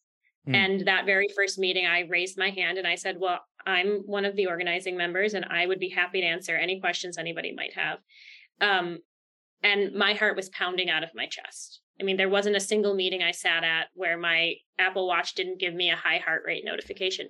And we need to take that into account when workers are right. trying to organize the mental and physical toll that they're put through simply for trying to exercise what is their right under the law in this country. And all of this by people that that hold their paycheck in, in their hands, right? I mean, this is a really, really big deal uh, for folks. Um, and and one of the things that they'll tell people at retail stores and at restaurants like like Starbucks and like REI is they're going to close your store if you organize. Graham, can you? How did you address that when you when? Because I'm, I'm assuming that that came up or there were implications in your campaign in New York. How did y'all speak to that concern? So we actually didn't hear anything about like closing the store from corporate in New York. Um, the Soho location, it's a flag, flagship store. Um, it's in the Puck building, so it's like a very historic location. It's it's almost like one of the prize gems of REI's um, of yeah the the national company. Um, so there wasn't really anything about like store closure, um, but I can definitely agree with Michelle about like the experience of sitting through these captive audience meetings and, you know, being I think there was like for some people the fear of like being vocal and like you might not lose your store location, but people being scared of like being fired for being vocal. Um, but the more vocal you are, the more you are protected by the National Labor Relations Act. And that's something that we really, really tried to hit home um, during these captive audience meetings. And it actually resulted in there not there was not a single captive audience meeting that REI ran where there was not just belligerent pushback from you know several members of staff um, so yeah, we didn't really run into the store closure thing, um, but people were afraid of being fired for their beliefs, you know, for wanting this right of organizing at work. Um, and we made it very, very clear that this is safe. It is um, essential that we push back on management, um, and that the more vocal you are, and the more you actually take ownership of this union, um, the more protected you are against uh, any attack from management. So, in the last 10 minutes, you know, we, we've talked about union busting, what the boss is going to do. There are a couple of anti union talking points that, that you're going to hear in these captive audience meetings that you might hear from people that you know in your family. Like, why are you, you know, I, I hear this about unions. Why, you know, why are you doing this when I hear this? And, and so, um, I'll go to Haeden for the first one because I think that, that she's in a really good spot to answer this question. Uh, and this is from, from a listener uh, Jack from New Jersey recently had a conversation with my very anti union boss um, who was telling a story about a potentially believable complaint about a public school teacher failing his son from an educational perspective, but drawing the absolute worst possible conclusions from the experience. While I strongly believe these situations would be less prevalent if public schools were adequately funded, teachers paid enough, etc., uh, there is a reality of, of people being failed by the system. How? What are some thoughts on how a hopefully future parent could handle that kind of situation with solidarity, Haeden? Okay, so let me make sure I'm understanding the complaint there. They believe that their student was the student was failed to be properly educated by a union by, by the teacher. by the teacher and and his his anti-union boss who you know it's a boss so but his anti-union boss is saying that oh this is an example of of unions protecting you know lazy teachers and and you know they're they're standing in the way of of progress and standing in the way of customer experience or or the education for the students right Well, first of all, let's go ahead and make it very clear. A union is not necessarily going to protect a poor worker. What a union does is it gives you Weingarten rights. It says that you can't be brought in for discipline or fired without cause. Now that means that you're going to have to go through the proper channels. Your boss just can't not like you or a parent can't just complain and say, well, it's the teacher's fault that my child did nothing all year what that does is it requires there's due process.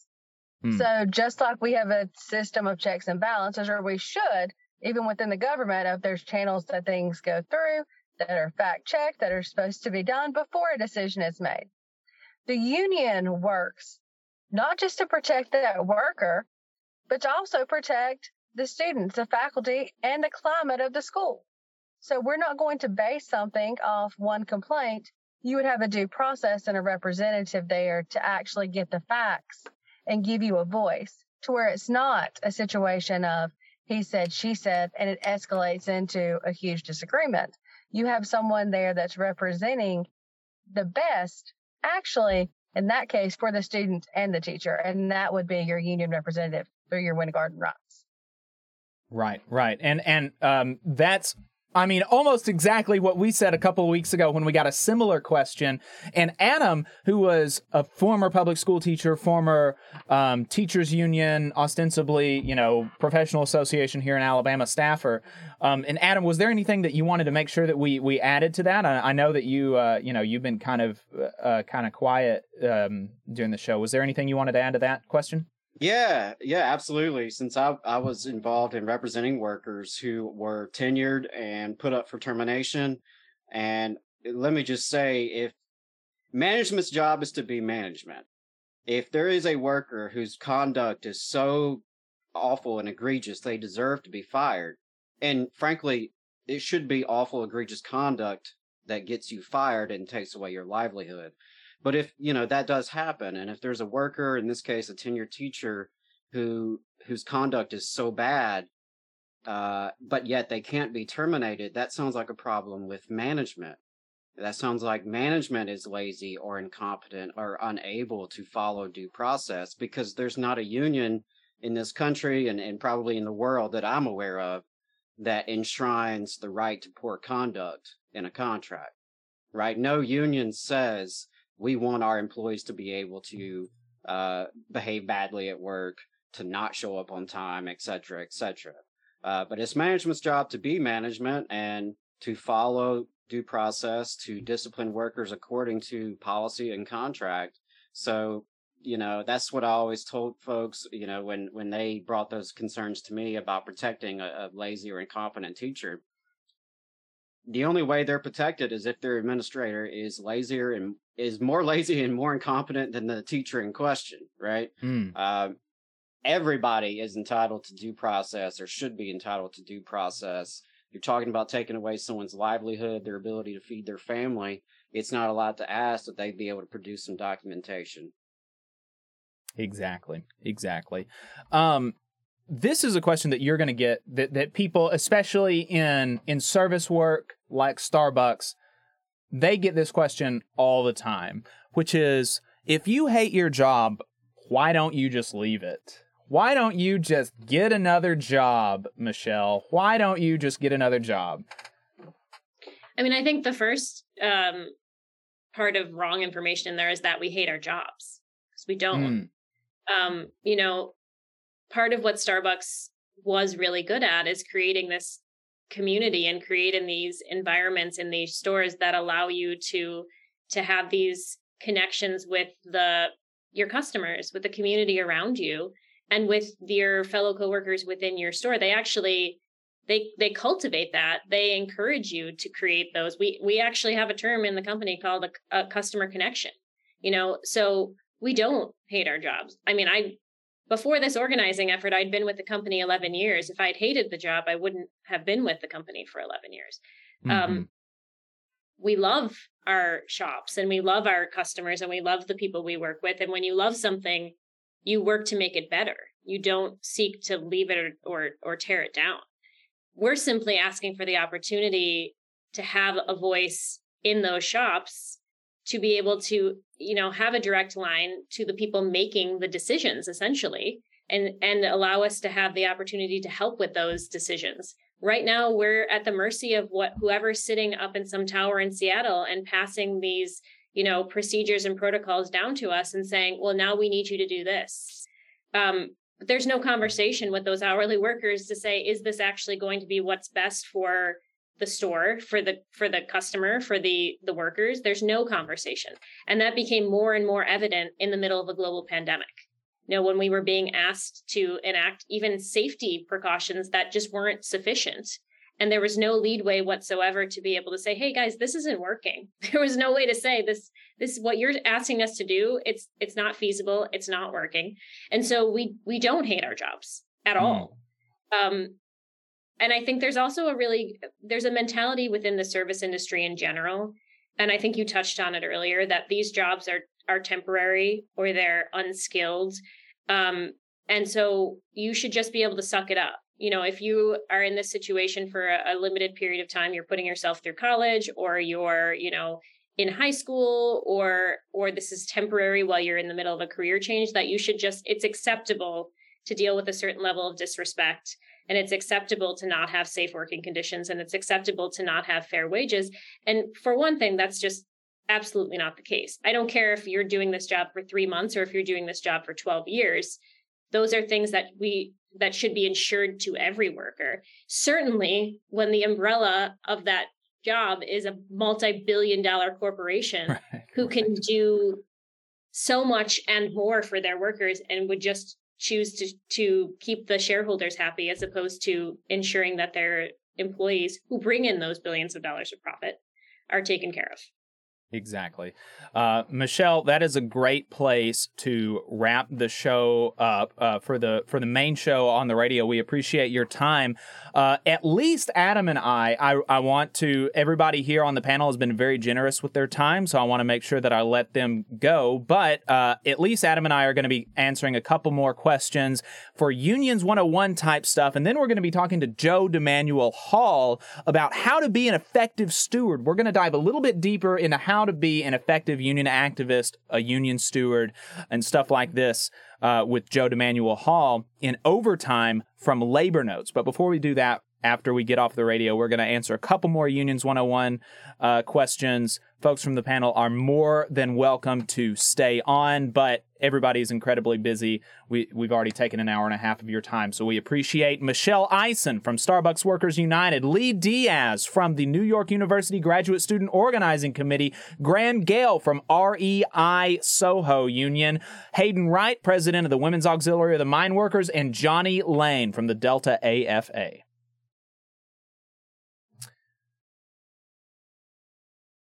All right, folks, we are off the radio. We're off the radio now. We're online. We've gotten rid of the FCC censors. We can say whatever we want now. Hell yeah.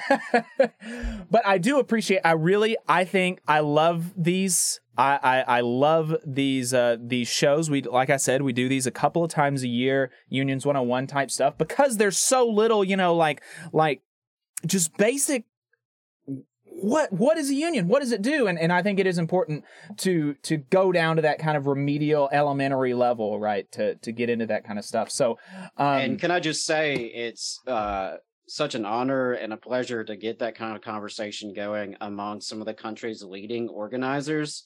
Uh, because that's how I've told people about this episode. Like, hey, do you want to you want to hear straight from the source some of the Right. coolest, most badass folks in the country actually doing the work, who are making history in front of our eyes, then, you know, here we are.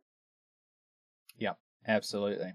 Uh, so yeah, folks, um, if, if y'all, y'all got to go, you're free to go ahead and, and go now. Um, and, and we're going to continue a little bit with unions 101 stuff before we bring on Joe.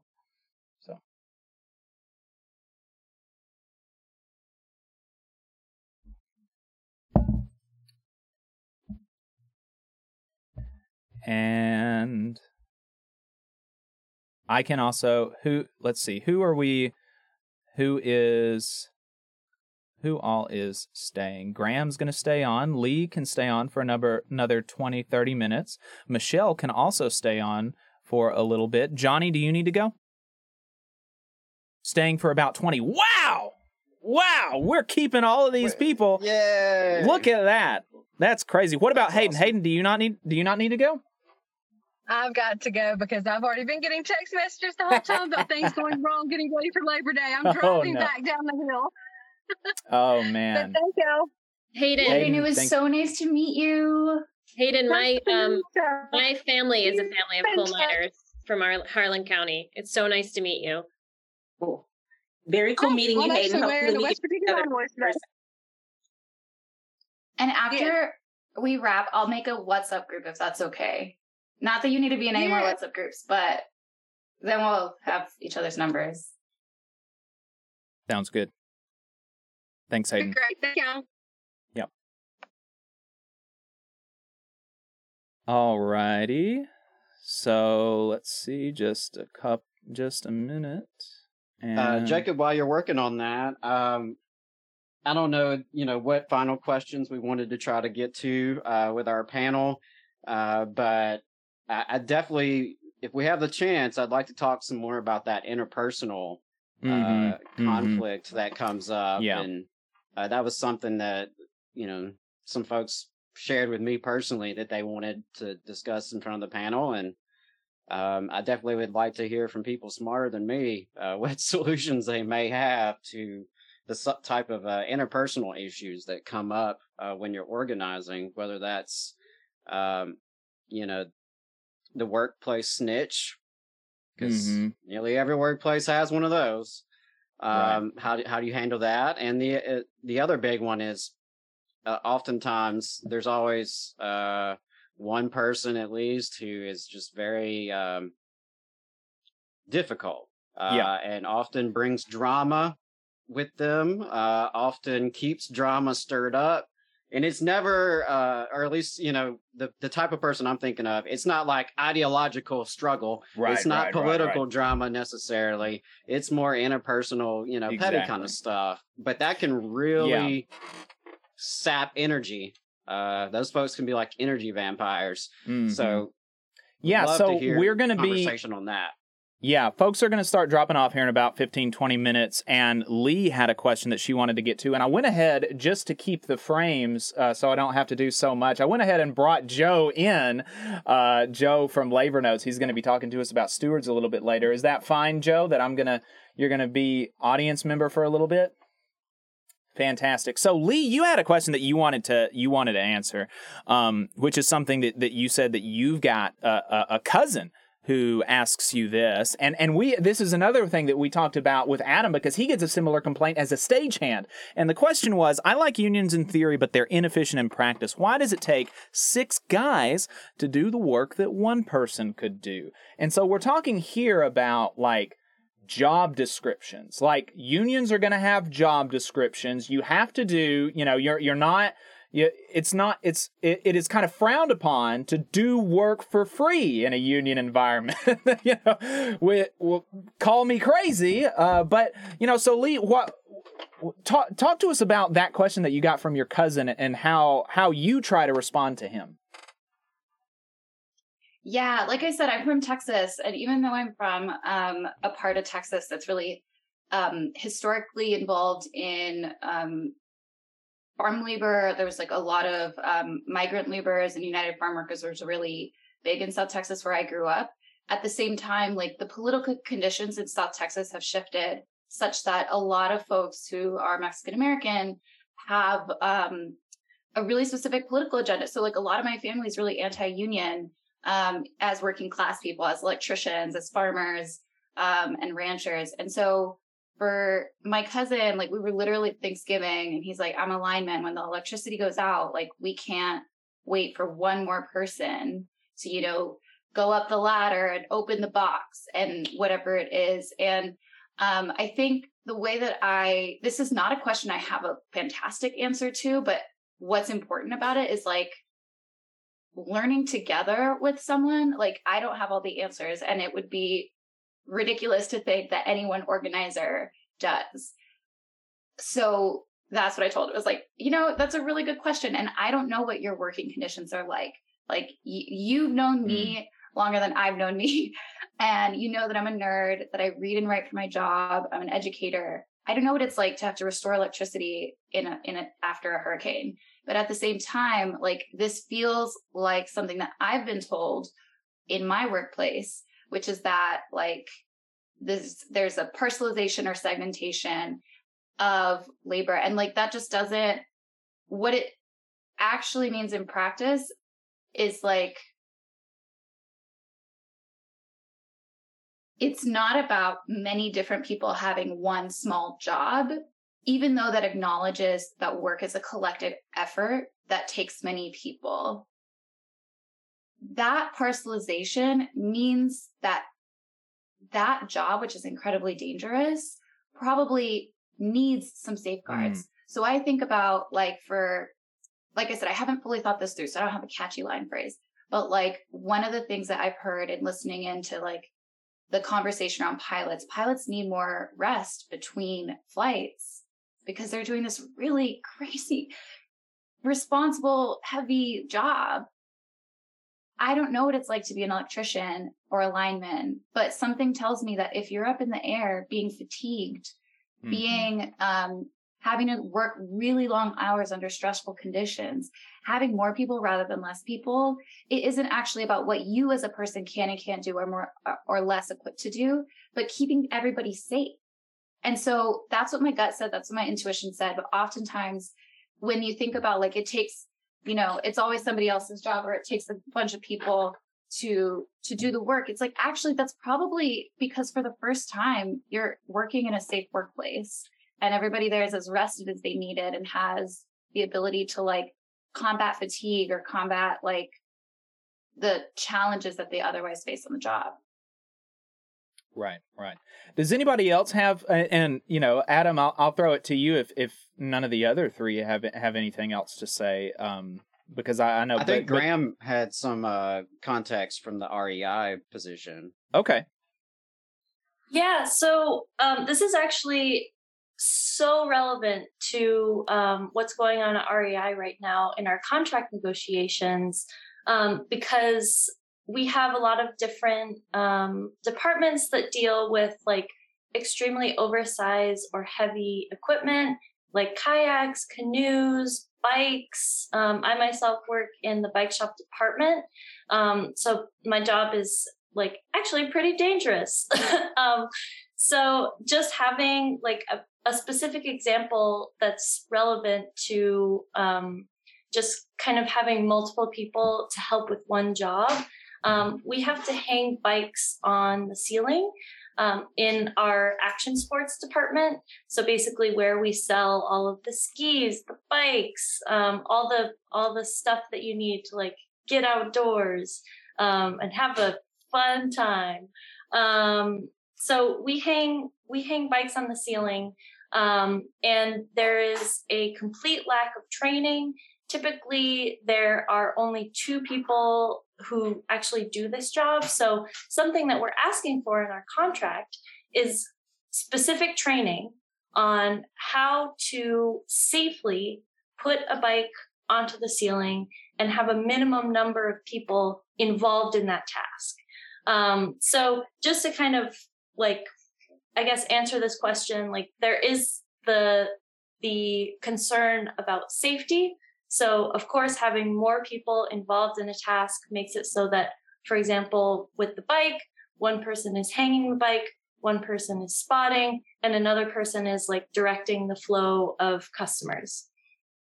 Um, and then also having the specific training around that task. You know, one person is trained to hang, one person is trained to spot, and one person is trained to direct the flow of traffic. Um, so that everybody is utilizing their own expertise to its fullest potential. Um, so just kind of a cool, relevant example um, from from REI. And I think the the most important you know there there there's a lot of things that that we could we could mention and that we could add and and I started off saying that it's not it's kind of frowned upon to do work for free. And that's what you're doing if you do work outside of your job description right? Is you are doing work for free for the company. And there's no reason to do that because they would not do the same thing for you. Um, but the most the most important thing is what graham mentioned is that they are putting this in their contract. They are talking about this language. They are talking through this. Who is they? The workers there. So if there is genuinely, yeah, right. If there is genuinely just an absurd work rule, guess who can change that? You can. As the worker who bargains your next contract, you can get on the negotiating committee. You can be on the bargaining committee. Run on eliminating this dumb work rule and get on the bargaining committee. Because there's right. I'm sure. I'm sure there's 300 million people in the United States. There are 100 million plus workers. I'm sure, you know, probably not a whole lot, probably less than people think, but I'm sure there's some that are silly. Well, get rid of it. If it's your contract, if it's your workplace, get rid of it. That's up to you. Um, yeah, that was that was the one point I was just going to throw in there is that you know who's making the decision. Uh, when I'm hanging up lights for a concert and we're supposed to do two two people per light, if I choose myself to just do it by myself, mm. you know, that's on me. That's my choice. Maybe they are lighter than normal and and I can handle that. Uh, but that's different than when, you know, if someone in management were to come to us and say, "Hey, actually, uh, forget about the two people per light rule. You're all just going to do it by yourself." you know that's that's different and i think uh whenever it comes to worker safety ver- versus profitability or you know perceived efficiency or or saving time any of that we should always err on the side of worker safety and and i don't think unions should ever apologize for that yeah i can add a little bit too if that's okay um a lot of it's gonna piggyback on what graham said and a little bit on what adam said but some of the things we're talking about um in our proposals for the for the first Starbucks contract is um, a minimum staffing requirement, which mm. really doesn't necessarily exist. Maybe in theory it exists, but if you're you know in the middle of a shift and you have two people call off, there's nothing right now that uh, that protects us in terms of where does that workload then get dispersed? It gets dispersed to the five people who are on that shift. And what happens to the profits that are coming in because the company's now not paying two employees but the same amount of profits in theory are coming in. So where is that going? That's going right back to the company. So one of the things aside from a minimum staffing requirement would be the ability to if we're short staffed to shut down some channels i don't know i'm certain most people are not super familiar with how a starbucks is run but there's multiple channels for customers. There's an you know there's the in-house channel. In a lot of cases, there's a drive-through channel. Now there's a mobile order and pay channel. In a lot of cases, there's a there's a delivery channel. All of those require people to run them. And you have a couple people call off, and you're still expected to run all of those channels. So we want a couple of things: the ability to be able to shut down certain channels if we're short-staffed, to try to make sure that we're not doubling the workload of the people who who were able to be there and secondly, is compensation for working short staffed. It's inevitable that our workload is going to, at minimum, probably double if people are unable to be there. And that shouldn't be automatic additional profit for the company. That should somehow be dispersed so that there's that compensation for working harder than you would normally be working is is sent back to those people who are working that shift. We're not saying shut the shop down, which is of course their narrative. We're not saying mm. if somebody is sick that all of a sudden the, the, the entire business has to come to a screeching halt. We're just saying let's figure out a way together to manage that so that we're not being overworked and the the customers are not suffering you know and it's it's crazy the way that these companies look at what we're saying is the most fair and equitable way to handle a situation and they're going well you just don't want us to make any money you just want to shut everything down. No, absolutely nobody said that. Who wins if we shut the business down? We certainly don't win. So, um, those are some of the proposals we are working on and hopefully asking for, and we'll get in that first collective bargaining agreement. Fantastic. And and so then let's spend the last few minutes on on this um you know uh uh Adam's question about how do you deal because look, right, we're all we're worker advocates. We want the best work. Workers deserve more, right? This is this is kind of our shtick. Uh, but workers are people, and sometimes people are crazy. Like they are weird. Sometimes people can be weird, right? Sometimes they can stir up stuff that really make you uh uh that, that can really cro- cause issues in a campaign. Uh, you know, a toxic coworker who is drama all the time, keeps petty interpersonal stuff stirred up, a snitch. Um, what about when the toxic person is a steward or a building rep or an officer or you know somebody on the organizing committee? How do we deal with conflict between workers between union members. Um, and Jonnie, you've been quiet for a little bit, so I'll I'll throw it to you for a first.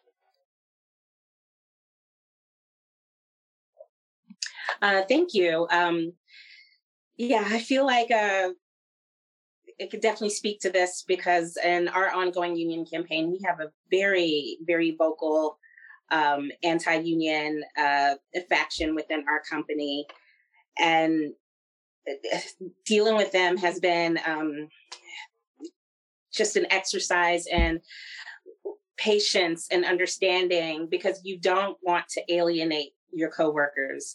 Um, these are people that I still have to work with. Some of them I've mm. even called my friends at some point.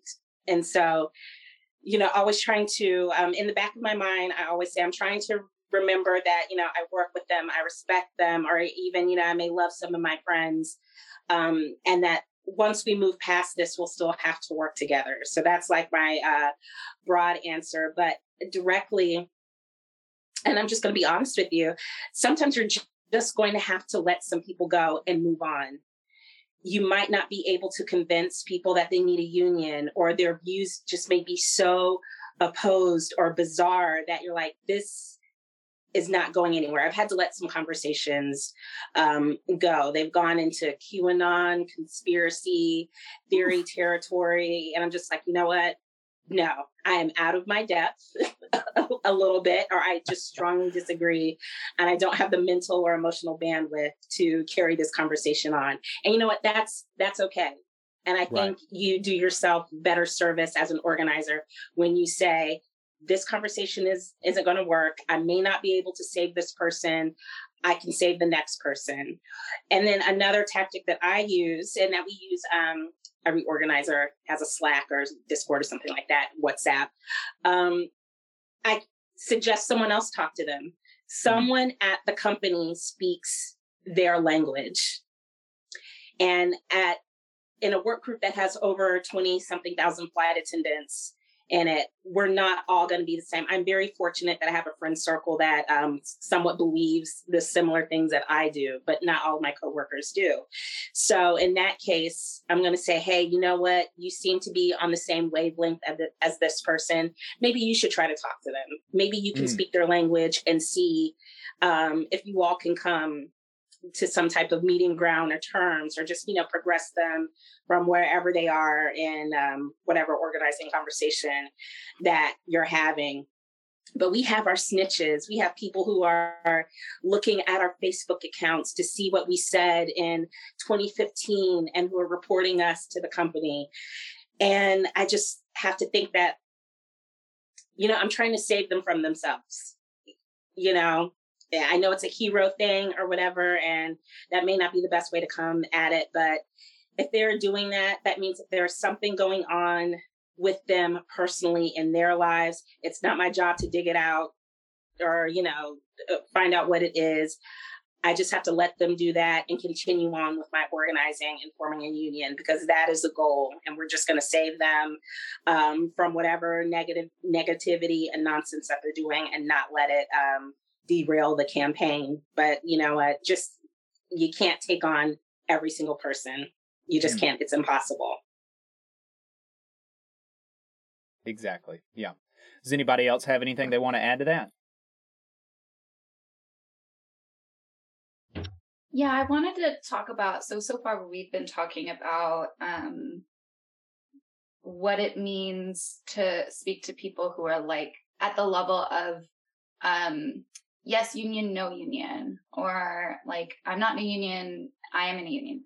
Um one thing that's come up over the past few years and especially as I've become more involved not just in my unit's politics but in UAW national and regional politics um, is also interpersonal conflict and interpersonal forms of harm that happen amongst union members um, and how you manage that in maintaining your professional relationship that you have with these like colleagues and like union mm-hmm. colleagues like not even just work colleagues but union colleagues um, and confronting it and addressing it while also maintaining that relationship um, specifically i think what comes to mind for me um, is sexism and racism as they are present. If they're present in society, that means they're present in unions. If and so um, within the UAW, um, like just a month ago at our conference um, at the UAW Constitutional Convention, I was mistaken for a different person who's of a different ethnic brown background but who is also like an outspoken woman of color. Um, and this has happened even before the conference, after the conference, like we just get mixed up all the time. And even though this is a microaggression, um, it's actually been a useful teaching experience to talk to my UAW brother siblings, brothers and sisters, which is like a language that's really common in the UAW, um, and talk about these subtle things that like it's actually really important that you don't mix me up with my friend. I love her. I'm honored to be mistaken for her. She's beautiful.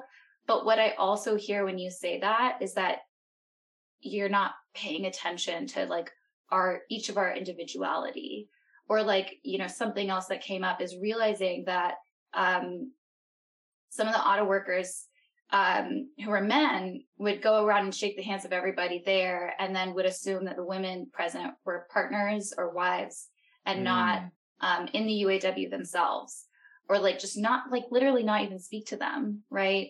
Um, and as the UAW grows, as it moves into other sectors, and also ha- as capitalism changes, as it has historically and has it will continue to do, like women and non-binary people have a role in the labor movement, and you just like can never make an assumption about why someone is there. And so those have been difficult conversations. Um, there's also like conversations about reform and what the role of a union is. Like, is it a service union? Is it a business union? This is like Union 201. So we could get into that at another level at another time. But to have that conversation about like conflict within a union and like you might disagree with someone about this political strategy, but you can't use interpersonal harm as a way to address that. So like another instance came up where someone was, you know, offering a case, you know, in favor of like business unionism and the caucus that I was a part of, which is more rank and file unionism, was using language that just like came down to ad hominem attacks that also aligned with like historical um misogynoir, right? And that's just wrong. And it's like mm.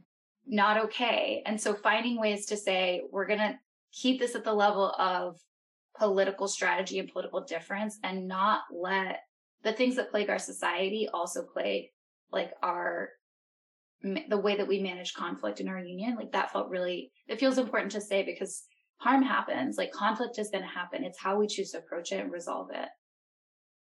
Exactly. Yeah it, it's important to um you know it's important to recognize that yeah there's going to people are going to have differences and and uh there's a there is a correct like there there's a proper way to have dis- disagreements political disagreements that that doesn't uh, resort to those types of things. So uh folks i appreciate your time. You've all been very generous and uh we're to be letting you go on a crazy screen looks like uh but i appreciate every i really appreciate everybody's time. Um these are like i said these are always my favorite shows to do and it was an honor to be able to get all of y'all here So thank you so much. Um, we Michelle Eisen had to go early. Uh, we've still got Graham Gale from REI, uh, RWDSU Jonnie from the Delta AFA, Lee from the UAW 2110. Folks, thank you so much. Appreciate it.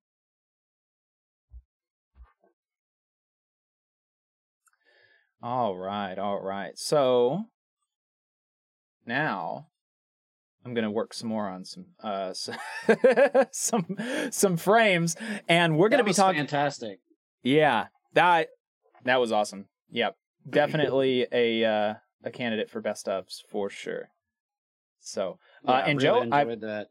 Yeah, I did too. And Joe, I appreciate you. Uh, do you do you have any anything that that you wanted to uh, any comments that you had about that before we talk about stewards? I've got a lot of thoughts, but I think we can weave them into the conversation. It's all it's all the same conversation, right? Just different parts of it. Mhm. Exactly. That's right. Well, okay. Well, Joe, then appreciate you joining us uh, and like hanging out for a while and you know bearing with us. Um, we mentioned this earlier in the show before you were here. I am out with COVID, so I'm not in the studio to help uh, like I normally would be. So it's uh, been a little tougher on Jacob, especially with as many moving parts as we've had today. Um, but you've done a great job, and uh, it's it's been well worth it in my opinion. I think so too. He says he has COVID, but also he could just be one of those lazy union workers. Um, Right. Well, talk to my steward, asshole. All right, folks, that is it. That's that. That's it. We had we we went we went a little long, uh, but I think it was worth it. I enjoyed it. Yeah, absolutely. I'm I'm glad I, I powered through. I had the stamina. Um, Yeah. thank- I could not have done this on Thursday, but uh, you know, feeling feeling feeling up to it. Was able for to do a marathon Zoom today. I hope folks got a lot out of it. Uh, I know I did, and uh, I'm really hoping that you know these segments are things that all of us can share with folks, you know, in the days and months and maybe even years ahead, uh, as we all try to build the labor movement, revive labor um, as a force to be reckoned with in this country. So yeah, I just I, it was an honor to have so many cool people on on today. Um, really appreciate everyone who tuned in, everyone who liked, everyone who shared. Um, you know, I think I want to take this final moment just to encourage folks. Uh, whatever you can do to support the Valley Labor Report, we really appreciate it. Um, this is a shoestring budget. Jacob and I don't take any salaries uh, from this project, and um, you know we want it to be sustainable. Uh, we want it to spread and to and to reach workers who who need to hear news and analysis for, by, and of working class people. And um, you know, so whatever that looks like for you in terms of support, if you're able to be a recurring donor, that's fantastic. Even if it's, you know, three bucks a month. If you're able to do a one time contribution, that's really appreciated. Uh, if you can't afford to do any kind of donations, but chances are you can help us spread the word. You can, uh, you know, little things like giving us a five star review on the podcast app of your choice. Um, it, go on Facebook and invite your friends to like our page. Uh, share the videos uh, on, on YouTube uh, and like those videos. Um, I know some of y'all will are good about just commenting on our clips, just to you know boost the engagement. Those little things like that really do make a big difference because you know we don't have the funds to uh, to generate an audience, right? We we've got to be pretty organic in our growth. Um, so you know, with it being Labor Day weekend, really just wanted to to plug that and push for any kind of support folks can give us because we want to keep doing this and you know we think it's valuable uh and and certainly i think some of y'all do as well or you, or you wouldn't tune in every week um Yeah. but the key i think is to just like growing our unions you know growing this audience if each one can reach one uh and keep that going um you know we'll be in a really good place and hopefully we'll be here next labor day and do it all over again. Yep, yep. I appreciate it. And uh, for folks listening on the podcast who aren't seeing the chat, the link to donate is tvlr.fm slash donate if you want to kick in a couple bucks, couple bucks once a month. Uh, to keep the show on the air, we would really appreciate it. And if you want to get your local to sponsor the show, then, like I said, reach out to me. Um, you can do that on our website, tvlr.fm slash contact. And uh, till next week, then, we'll see you later. All power to the workers.